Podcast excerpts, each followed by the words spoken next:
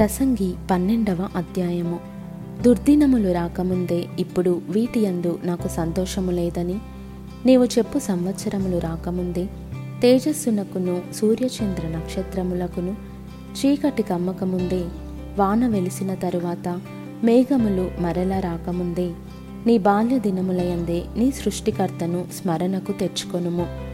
ఆ దినమున ఇంటి కావలివారు వనకుదురు బలిష్ఠులు వంగుదురు. విసరువారు కొద్దిమంది ఒకట చేత పని చాలించుకొందురు. కిటికీలలో గుండా చూచువారు కానలేక యుందురు తిరుగటి రాళ్ళ ధ్వని తగ్గిపోవును. వీధి తలుపులు మూయబడును. పిట్ట యొక్క కూతకు ఒకడు లేచును. సంగీతమును చేయు స్త్రీలు నాదము చేయు వారందరూ నిశ్శబ్దముగా ఉంచబడుదురు.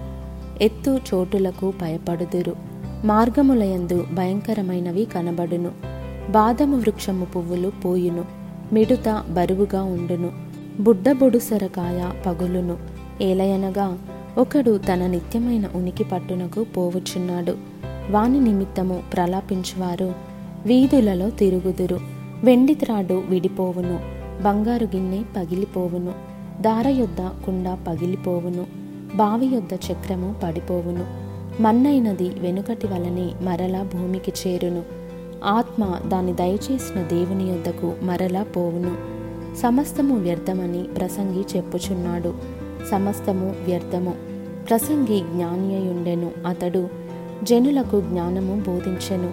అతడు ఆలోచించి సంగతులు పరిశీలించి అనేక సామెతలను అనుక్రమపరచెను.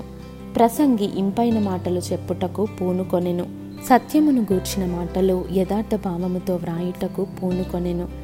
జ్ఞానులు చెప్పు మాటలు ములుకోలల వలెను చక్కగా కూర్చబడి బిగగొట్టబడిన మేకుల వలెను ఉన్నవి. అవి ఒక్క కాపరి వలన అంగీకరింపబడినట్టున్నవి. ఇదియుగాక నా కుమారుడా హితోపదేశములు వినుము. పుస్తకములు అధికముగా రచింపబడును. దానికి అంతము లేదు. విస్తారముగా విద్యాభ్యాసము చేయుట దేహమునకు ఆయాసకరము. ఇదంతయు వినిన తరువాత తేలిన ఫలితార్థమిదే. దేవుని యందు భయభక్తులు కలిగి ఉండి ఆయన కట్టడలను అనుసరించి నడుచుచుండవలెను. మానవ కోటికి ఇది ఏ విధి? గూఢమైన ప్రతి అంశమును గూర్చి దేవుడు విమర్శ చేయునప్పుడు ఆయన ప్రతిక్రియను అది మంచిదే గాని చెడ్డదే గాని తీర్పులోనికి తెచ్చును.